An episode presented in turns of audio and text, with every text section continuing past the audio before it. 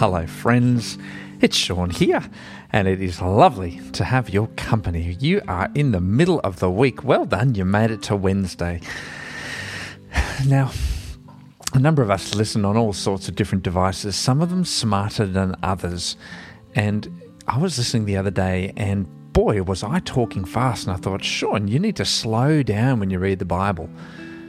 And in fact, one of you emailed to say, Sean, it was really quite unsatisfactory how you, we thought you were reading so fast and really just missing the whole point of reading the Bible. But then it turns out that it's not hard to change the settings on your player, and I had selected something unbeknownst to me called Smart Speed, which cut out all the gaps and sped me up to about 1.2 of my, my normal speed. So if you're thinking oh, I'm reading awfully fast, it's not me. It's the settings of your phone or your computer. So if that if that's a trouble, maybe have a look there. But mm-hmm. if it's not a trouble, fantastic. Join me in your speed and my speed. As today we read together from 1 Peter chapter 2.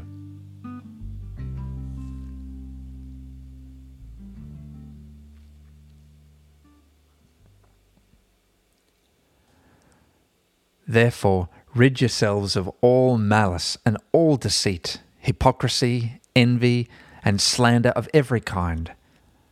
Like newborn babies, crave pure spiritual milk, so that by it you may grow up in your salvation, now that you have tested that the Lord is good.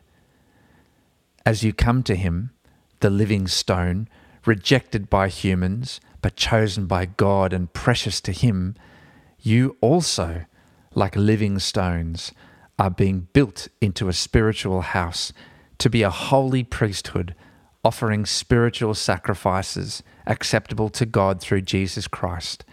For in Scripture it says, See, I lay a stone in Zion, a chosen and precious cornerstone, and the one who trusts in him will never be put to shame. Now, to you who believe, this stone is precious. But to those who do not believe, the stone the builders rejected has become the cornerstone, and a stone that causes people to stumble, and a rock that makes them fall. They stumble because they disobey the message, which is also what they were destined for. But you are a chosen people, a royal priesthood, a holy nation, God's special possession that you may declare the praises of him who called you out of darkness into his wonderful light. Once you were not a people, but now you are the people of God. Once you had not received mercy, but now you have received mercy.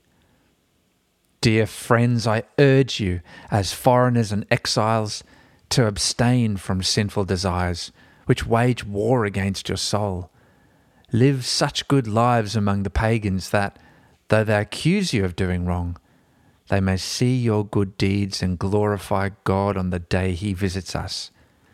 Submit yourselves for the Lord's sake to every human authority, whether to the emperor as the supreme authority, or to governors who are sent by him to punish those who do wrong and to commend those who do right. For it is God's will that by doing good, you should silence the ignorant talk of foolish people. Live as free people, but do not use your freedom as a cover up for evil. Live as God's slaves. Show proper respect to everyone. Love the family of believers. Fear God. Honour the emperor. Slaves, in reverent fear of God, submit yourselves to your masters, not only to those who are good and considerate but also to those who are harsh. For it is commendable if someone bears up under the pain of unjust suffering because they are conscious of God. But how is it to your credit if you receive a beating for doing wrong and endure it? But if you suffer for doing good and you endure it, this is commendable before God.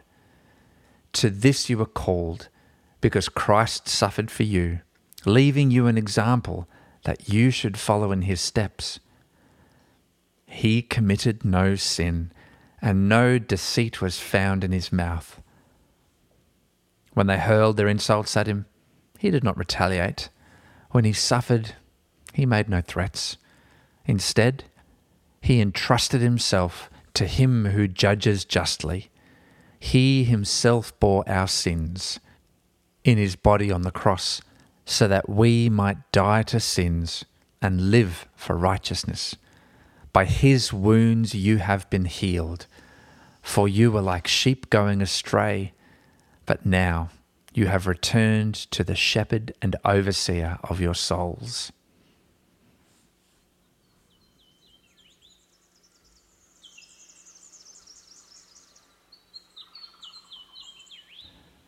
Jesus, thank you for this wonderful reminder that you give us a freedom, that we live not bound by the old covenant and by the law to earn salvation, but we live in the promise that you love us and forgive us because of what you have done for us.